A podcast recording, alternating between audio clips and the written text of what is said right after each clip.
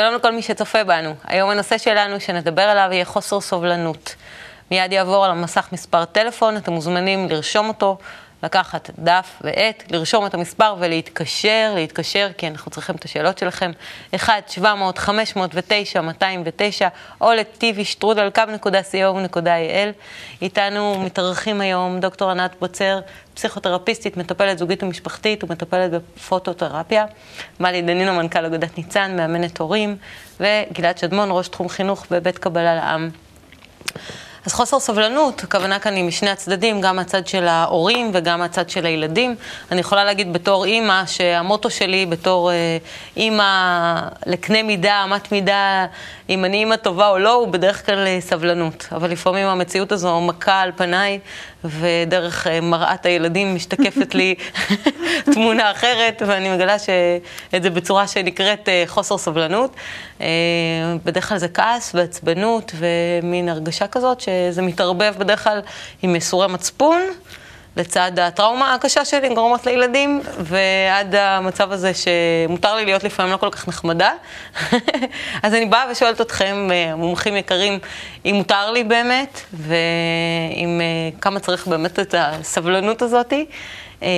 וגם הצד של הילדים, הם רוצים היום, אני לא יודעת אם בדור הזה או לא, הם רוצים הכל כאן ועכשיו, אז גם כן אני רוצה לדעת ולגלות היום איך אפשר להאריך להם קצת את הפתיל, שיהיה קצת יותר ארוך, ואיזה כלים ניתן להורה בבית. נתחיל מגלעד, כמה דרושה מידת הסבלנות הזאת? קודם כל, כמה זמן את נותנת הפתיח הזה? סוף סוף את נותנת לי לדבר משהו. אין סבלנות. מה משהו, כן. כן, אין ספק שזה אחד הסממנים הבולטים ביותר בדור שלנו, ובשנים האחרונות חוסר סבלנות. כן, קודם כל כי הכל אינסטנט, כבר לא רגילים לזה, לוחצים על כפתור, רואים מה שרוצים, שמים איזה אבקת מרק, המרק מוכן, הכל לוחצים לחמם משהו, אז תוך שנייה במיקרו זה מוכן, רוצים לדבר עם מישהו, מרימים טלפון, מדברים, אין... הכל צריך להיות מיידי. אין כבר את המיומנות לסבלנות, ומכאן גם לסובלנות. העניין הוא שביחסים בין הורים וילדים צריכים להבין שהקצב הוא שונה. הילד בא לדור אחר, הילד בא ממקום אחר, הילד בא כבר מוכן לקצבים שונים לחלוטין של חיים מאשר של ההורים שלו. אני חושב שאם היה היום נולד ילד עם קצב חיים של פעם, הוא היה נחשב לילד מאוד מאוד לא לעניין, לא הייתי רוצה לומר מפגר, אבל... ולא היה עולם את התקופה. היה זקוק להרבה התאמות. היה זקוק להרבה התאמות, כן. היו אומרים שיש לו קווים אוטיסטיים. קווים אוטיסטיים, כן. יש כבר הגדרה. יש לו קווים. ולכן כבר מגדירים אותו, מכניסים אותו לאיזה קו מסכן. אז באמת... זאת אומרת שיש סיבה לזה שזה ככה הקצב הזה. יש סיבה לזה, זה בגלל שהאגו שלנו גדל, והאגו הגדל דורש סיפוקים הרבה יותר מיידיים, והאגו גדל לא בקו לינארי, אלא בצורה אקספוננציאלית, בקצב הרבה יותר מהיר מאשר אי פעם בהיסטוריה. ואין מה לדמיין אפילו, ילד שהיה חי לפני 100 שנים, לעומת ילד שחי היום. ולכן מה שנדרש מההורים זה המון הקשבה והתאמה ויכולת להיכנס לקצב שלו, ולפעמים זה מצב הפוך, שהילד איפשהו דווקא עושה איזושהי ריאקציה של יותר לאט מכל היתר. גם אז צריך להתאים את עצמנו אליו, וברגע שניכנס לנעליים שלו ונראה את העולם מהזווית שלו, יהיה לנו הרבה יותר קל, ונהיה אנחנו פחות חסרי סבלנות אליו. הבעיה היא שהמחקר מראה לנו שלהורים יש היום, במקרה הטוב, 10 דקות עם הילד שלהם לזמן איכות. בשבוע. אתה מדבר על מצב גרוע יותר, אני מדברת על 10 דקות ביום. ביום. יכול להיות שיש מקומות... לא צחקתי, קראתי איזה מחקר של 14 דקות בשבוע. לא, ביום, לא? זה ממוצע... תלוי איפה עשו את המחקר. תלוי בדיוק, ואצל איזה הורה. אני חושבת שאנחנו מדברים פה על דקות, ככה שהוויכוח הזה שבינינו לא לוקח אותנו למקום טוב. והשאלה היא באמת מה ההורה שיש לו 10 דקות ביום, או יש לו קצת יותר מזה, מה הוא עושה בזמן הזה עם הילד שלו. כשבעצם ההורה הזה נמצא גם הוא בסטרס לא רגיל, זה הורה שצריך להדביק את כל הפערים ובראש ובראשונה כדי להשתלב בעולם של עבודה כל כך תחרותי, לעמוד ביעדים רבים, והמציאות היא בהחלט לא פשוטה, לא להורה ולא לילד. הקצב הוא קצב של חיים לפעמים מטורף לגמרי, ובמצב כזה, כשההורה עם הזמן המועט שיש לו, הוא רוצה להיות עם הילד שלו. וכשהוא רוצה להיות עם הילד שלו, לא תמיד זה מצליח לו. כי הורה מוטש לא מסוגל להיות הורה סבלן, עם הסבלנות הראויה. ולפעמים עדיף שההורה שאין לו את הסבלנות להיות עם הילד שלו, שהוא לא יהיה, שהוא יחזק את עצמו ויתעין את עצמו, ויהיה עם הילד שלו באמת בזמן איכות, כשיש לו את כל הסבלנות שבעולם. מה, שזה הכנה נקראת? לא רק הכנה, הורה שהוא מאוד מאוד לחוץ, זה הורה שצריך גם הוא זקוק למישהו שיקשיב לו, הוא צריך ללכת לשיחות, יכול להיות שהוא צריך ללכת ולעשות פעילות ספורטיבית, הוא צריך גם לדאוג לעצמו. ההורה הוא הכלי החשוב ביותר, ולכן אנחנו מדברים על זמן איכות עם הילד שיש בו הרבה סבלנות. הרבה פעמים הילדים יבואו ויגידו להורה, אתה בכלל לא מקשיב לי, אני אמרת לך ואתה לא שמעת מה שאני אומר לך. אני חושבת שזה קורה הרבה. זה קורה הרבה, וההורה צריך להיות מודע לזה ומודע לעצמו ולהתבונן פנימה לתוך עצמו ולשאול את השאלות האלה לפני שהוא מבקש שהילד שלו יהיה סבלני כלפיו. זה גם סוג של דפוס נלמד. אנחנו לא סבלנים עם הילדים שלנו, אנחנו מצפים שהם יגלו את הסבלנות הראויה. אז זה לא הולך ככה. זה קצת עצוב מה שאת אומרת, ובעיקר שאני רואה נגיד זוגות מבוגרים שיולדים ילדים וזוגות צעירים שיולדים ילדים. והרבה פעמים הזוגות המבוגרים דווקא שיולדים ילדים קטנים, יש להם המון סבלנות. כי הם כבר גמרו איזשהו מרוץ, איזשהם דברים כבר התיישבו בפנים, ואז הם יכולים שכן יהיה להם את הסבלנות. לעומת כשהם צעירים, אז הם יותר אנרגטיים, צריכים להספיק, להשוות וכו' וכו'. אני הייתי חוזרת למילה, סבלנות, השורש שלה זה סבל. מה את אומרת? ואז השאלה, הסבל של מי ומה? זאת אומרת, האם זה כשיש לי סבלנות, אז מה, אז אני סובלת בעצם? או כשאין לי סבלנות, אז אני סובלת, ולמה יש את ההיפוך הזה? או בעצם מי סובל? ואני חושבת שזה מאוד מאוד שונה, הסבלנות של ההורים או הסבלנות של הילדים. מההורים אני בפירוש מצפה לסבלנות, ואם לא, אז תתקנו את עצמכם, תשפרו, תתבוננו, תסתכלו במראות. קודם כל הורים. 3 ילדים, 3 מראות. גם האחים שלכם הם מראות שלכם, ההורים שלכם מראות, אנחנו מוקפים מראות, רק תתבוננו. אם תתבוננו, תראו. כן, אבל באמת הדרך מתחילה מההורים. יש לזה סיפור מקסים ששמעתי פעם, על איש אחד שנכנס לסופרמרקט, והוא רואה אמא הולכת עם עגלה, והילדה יושבת בעגלה, והם עוברים ליד השורה של העוגיות, והילדה אומרת, אמא, אני רוצה את העוגיה הזאת, אני רוצה את העוגיה הזאת, אני רוצה את העוגיה הזאת, והאמא אומרת, עוד קצת רחלי, עוד טיפונת רחלי, עוד מעט מסיימים את השורה, הנה הגענו לסוף השורה, והילדה מתחילה לתעצבן וצורחת, אמא, אמא, אמא. ואז הם עוברים ליד השורה של השוקולדים וכל המצופים וכל הזה, ואמא, אני רוצה את זה, אמא, אני רוצה את זה. עוד מעט רחלי, אנחנו עוד מעט מגיעים לסוף השורה, עוד 2 מטר, עוד מטר, תתאפקי קצת רחלי, ומגיעים לסוף השורה, ואז הם עומדים בתור, ובתור הרי אלה שמתכננים את הסופר, הם יודעים לשים שם את הממתקים ואת המסטיקים וזה, ואז עומדים בתור, והילדה כבר מטורפת, אמא, אני רוצה את המסטיק הזה ואת המסטיק הזה, ועוד מעט רחלי, עוד מעט מגיעים לקופה, הנה אני משלמת רחלי, ואז היא יוצאת החוצה עם הילדה, והאיש עקב אחריהם לאורך כל הדרך, פונה לאמא ואומר לה, תשמעי, זה היה מדהים, איזה יכולת איפוק, איך שמרת, איך לא, רחלי הקטנה, דאגת לה, והיא אומרת לה, לא, הילדה קוראים לה לירון, אני רחלי. אז אני אעבור עכשיו לילד. זאת הדוגמה האישית. עכשיו נעבור לילד. אז נהיה עסוקים קודם כל בלהרגיע את עצמנו, ובכל זאת כנראה שזה כן משהו שמפריע מאוד להורים, כי הגיעו לנו הרבה שאלות, אז בואו נעבור לפינה לכל שאלה תשובה.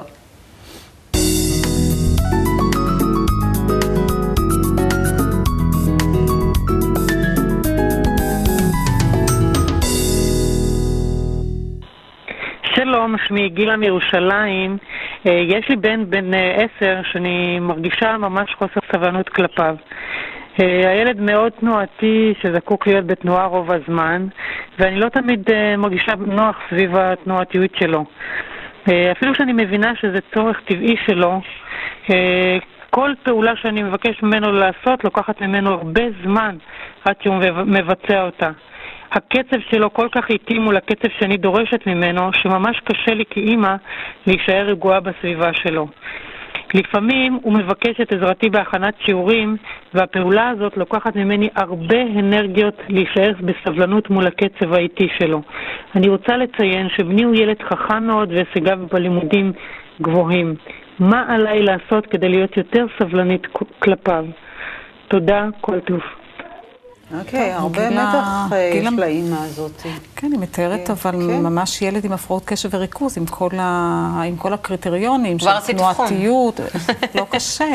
היא גם אומרת, זה משהו שהוא בטבע שלו, תנועתיות יתר, קושי בהתארגנות, איטיות, קשיים בהכנת שיעורי בית, וזה ממש, אם נפתח את ה-DSM-4, אז אנחנו נראה שזה ממש עונה על כל הקריטריונים של ילדים שיש להם הפרעות קשב וריכוז, לעתים יחד עם לקויות למידה. אחרי שעושים אבחון, מה את מציעה? מצד שני זה ילד עם יכולות מאוד מאוד גבוהות ומשיגים גבוהים מאוד.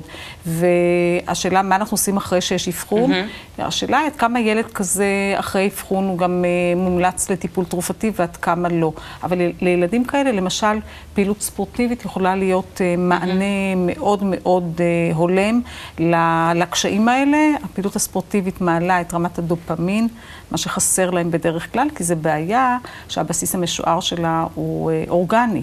לכן הסבלנות של האמא צריכה לבוא ממקום של אמפתיה וממקום שהיא מבינה של הילד שלה.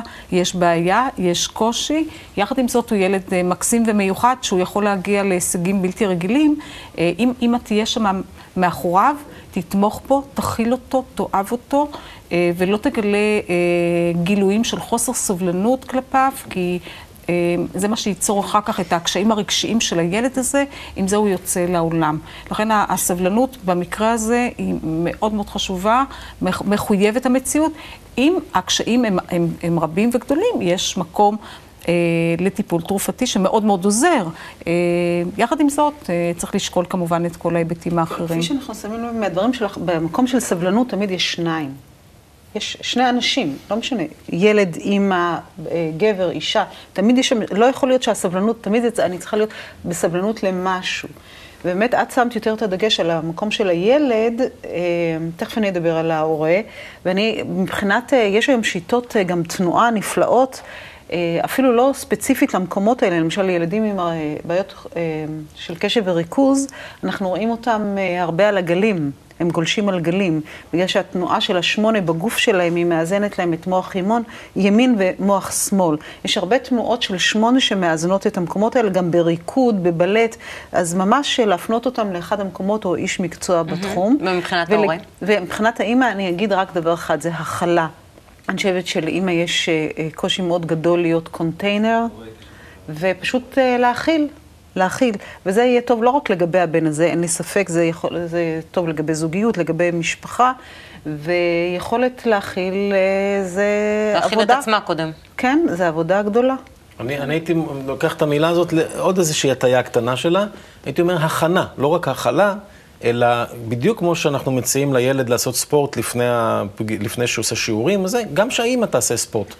שגם האמא תעשה תרגיל, אפשר אפילו ביחד, שיפרקו את כל המתח שלהם ויכינו את עצמם לפגישה. כי פגישה כזאת עם ילד כשהקצבים הם שונים, אז נוצרים חיכוכים, נוצרים מתחים לשני הצדדים. דרך אגב, אני רוצה להגיד לך שמאוד יכול להיות שהאמא היא בדיוק אותו דבר כמו הבן. נכון. כשהיא הייתה בגילו, הייתה בדיוק אותו דבר. אבל לכן זה גם משגע אותה כשהיא רואה את זה. למרות שמחקרים אומרים שזה עובר מאבא לבן בדרך כלל. יש עד כמה שאני יודע, על כל 5 בנים היפראקטיביים, בת אחת היפראקטיבית, ואומרים שזה בדרך כלל עובר מאבא לבן. זה נכון מה? אני לא מכירה את המחקר הזה, אבל מה שאנחנו יודעים, שהורים שיש להם לקויות למידה, הפרעות קשב וריכוז, יש סיכוי של 1 ל-3 שיהיה להם ילד עם בעיה דומה. אבל מה שרציתי להגיד קודם, שמה שאנחנו מציעים להורים האלה זה לבוא לסדנאות. יש לנו סדנאות תמיכה להורים שעושות הבדל עצום. אנחנו לוקחים את ההורים מהמקום של החוסר אונים, מהמקום של החוסר הכלה, למקום... אתם בעצם מכילים את ההורים? אנחנו מכילים בדיוק. אתם מכילים את ההורים ואז ההורים יכולים לה... אנחנו נעבור לשאלה, זו שאלה שהגיעה לנו דרך האתר. שלום, יש לי שני ילדים בני 5 ו-9. הילד בן 5 מתנהג בחוסר סבלנות בצורה מוגזמת יחסית לשאר בני הבית. כל מה שהוא מבקש צריכים לספק לו מיד. אחרת הוא צועק וזועק שנותנים לו לשחק במשחק שלא מצליח בו בדקות הראשונות. מיד הוא מפסיק ולא מוכן להמשיך. גם הגננת בגן מספרת על חוסר הסבלנות שלו במשחק המשותף עם חברים נוספים. אין לו סבלנות אפילו לשמוע סיפורים לפני השינה.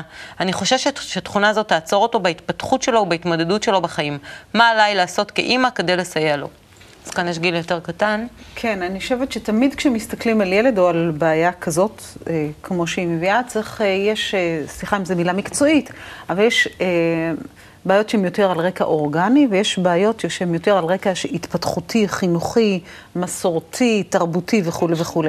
רגשי, נכון, וצריך לראות, לעשות הבחנה מאוד מדויקת מאיפה זה מגיע, אבל אחר כך, גם אחרי הילד הזה, אין ספק שהוא על רקע, מה שנקרא, אורגני, זאת אומרת, הוא נולד עם זה, צריך לראות מה לעשות איתו. את דיברת מקודם, זה מתאים גם לילד הזה, אני חושבת, ההבחנה שהיא דיברה, ואפילו עוד יותר בקיצוניות, אבל אסור לשכוח גם את החלקים האחרים שדיברתי עליהם, שהם לא משהו בפיזיולוגיה שלו, ולראות איך הקטע של החברה, של התרבות, של האימא, ההתנהגות שלהם, מסכנות רק האימהות מדברות פה, אהבות קיבלו חופשה, משוחררים. כן, ודווקא להם הרבה פעמים יותר קל עם הילד, מאשר האימהות, כי יש להם, באופן טבעי, יש להם גבולות יותר ברורים מאשר אנחנו, שאנחנו נמרחות, ולעבוד על שני הוקטורים וליצור איזשהו מקום של שיתוף פעולה. אני הייתי גם לא פוסל לבדוק איך אימא ואבא נוהגים באוטו שלהם כשהם נוסעים לכביש, האם הם באמת כאלה סובלניים ואיך הם מתנהגים לילד כשהוא לא עושה בדיוק מה שהם רוצים, ואיך, עד כמה, מה קורה להם כשמשהו מתקלקל או משהו לא זורם בדיוק כמו שהם מתכננים שיזרום. אם זה כלפי הילד, או אם, לא יודע מה, איזה תבשיל נשרף במטבח, או משהו לא מצליח, איך הם מגלים את, מה מידת הסבלנות שלהם? יש לזה שם לדבר הזה, סף תסכול נמוך, ואני חושבת שמה ש... ישר הם מגדירים היום כל דבר. לא, יש הגדרה לזה, הספרות. תבחון של ניצן. הספרות, לא. אני נקלט באילנות גבוהים. לא, זה נחמד. אבל אני אסביר את זה. סף תסכול נמוך, זה אומר שהילד הזה, יש לו סף נמוך יותר מאשר לאחרים.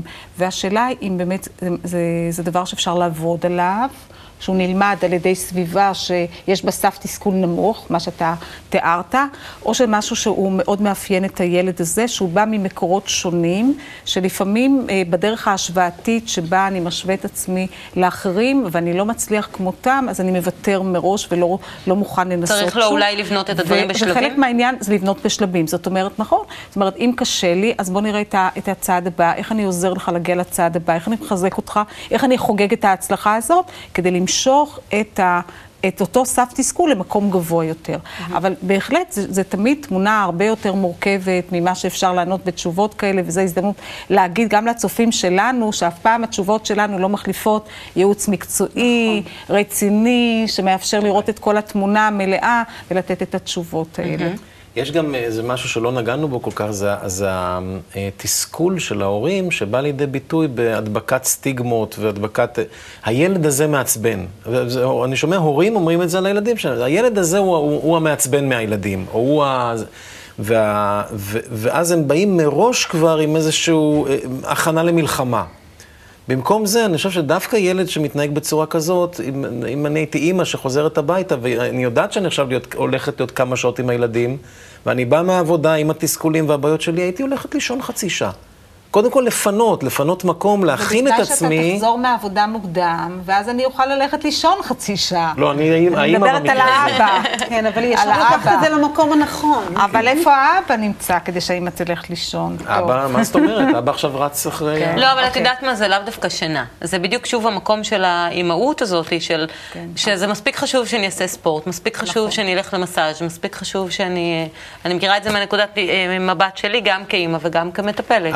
העיקרון המנחה פה הוא באמת בסופו של דבר להרגיש מה הילד רוצה, להרגיש את המצוקה של הילד, לצאת מעצמנו, מהמחשבה על עצמנו, כמה אנחנו מסכנים, בגלל שיש לנו ילד כזה, אנחנו סובלים ממנו, אנחנו הקורבן, ולצאת למצב של בוא נפנה רגע את עצמנו וננסה להרגיש אותו. זה בעצם הקוד לפתרון כל בעיה של בן אישית, במיוחד עם ילדים. בואו נעבור לפינה הבאה שלנו, מזווית של ילד.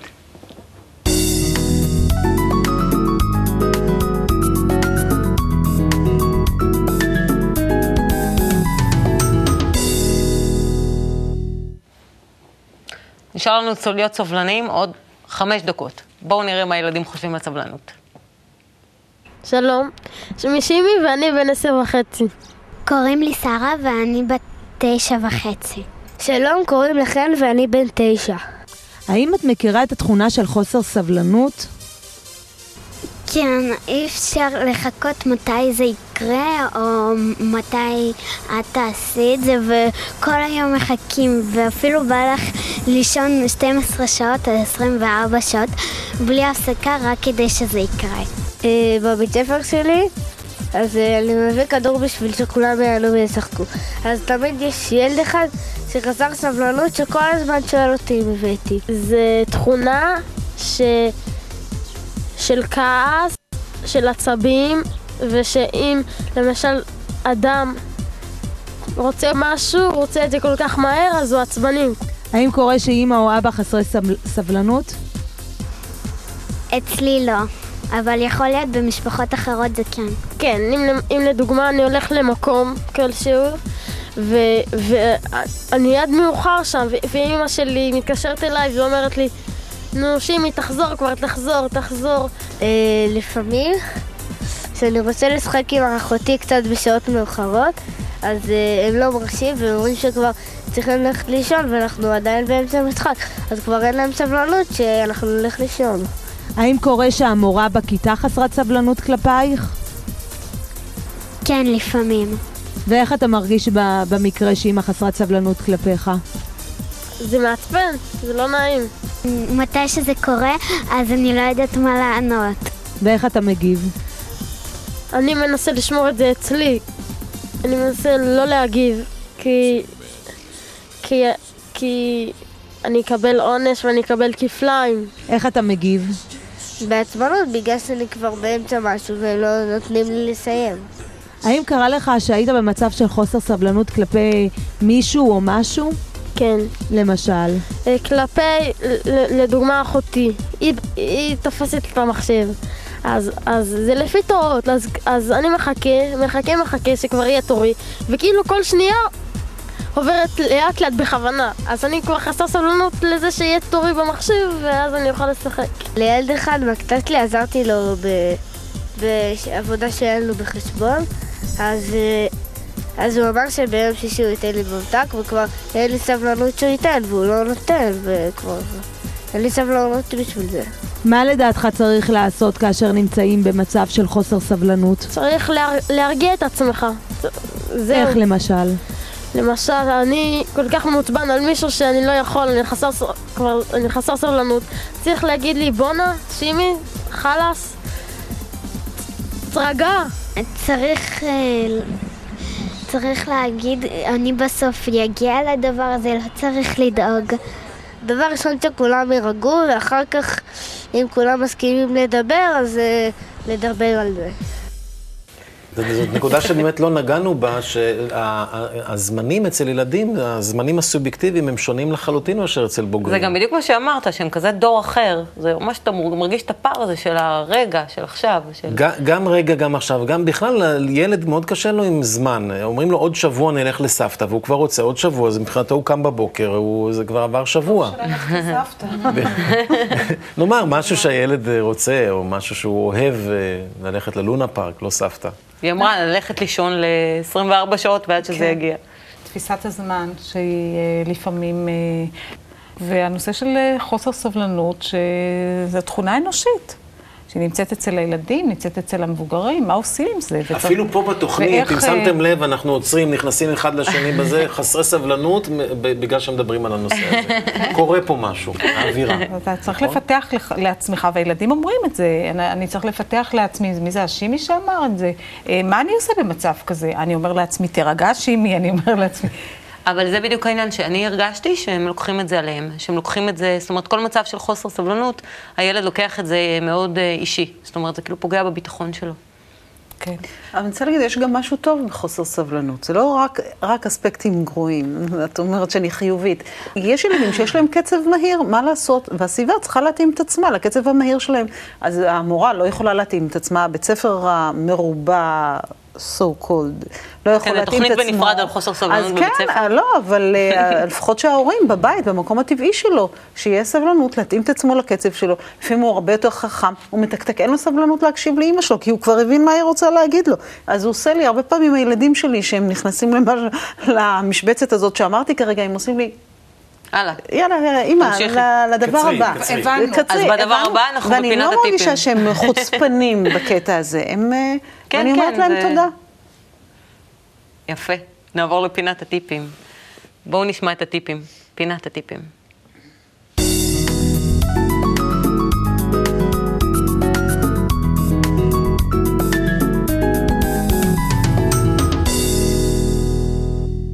ענת.